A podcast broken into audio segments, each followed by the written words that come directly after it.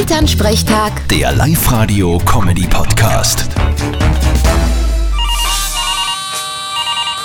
Hallo Mama, Grüß dich, Martin. Du, ich mach mir Sorgen. wirklich, ganz was Neues. Wieso denn? Der Minke ist schon seit drei Tagen abgängig. Ich hab schon alles angesucht, ich find's nirgends.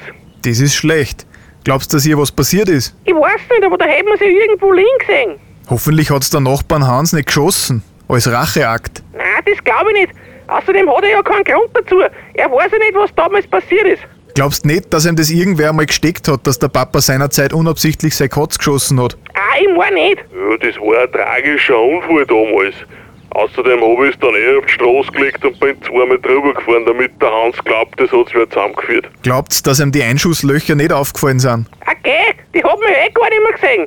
Ich hoffe halt, dass der Minke ihn zusammengeführt hat. Oder dass der Hund gefressen hat. Also das glaube ich nicht. Da hättest Spuren gesehen. Ich kann mir nicht vorstellen, dass er's als ein Ganze geschluckt hat. Er konnte natürlich auch sein, dass der Minke irgendwo eine Gespuse hat. Na dann lass ich den Spaß. Vierte Mama. Ja, vierte Martin.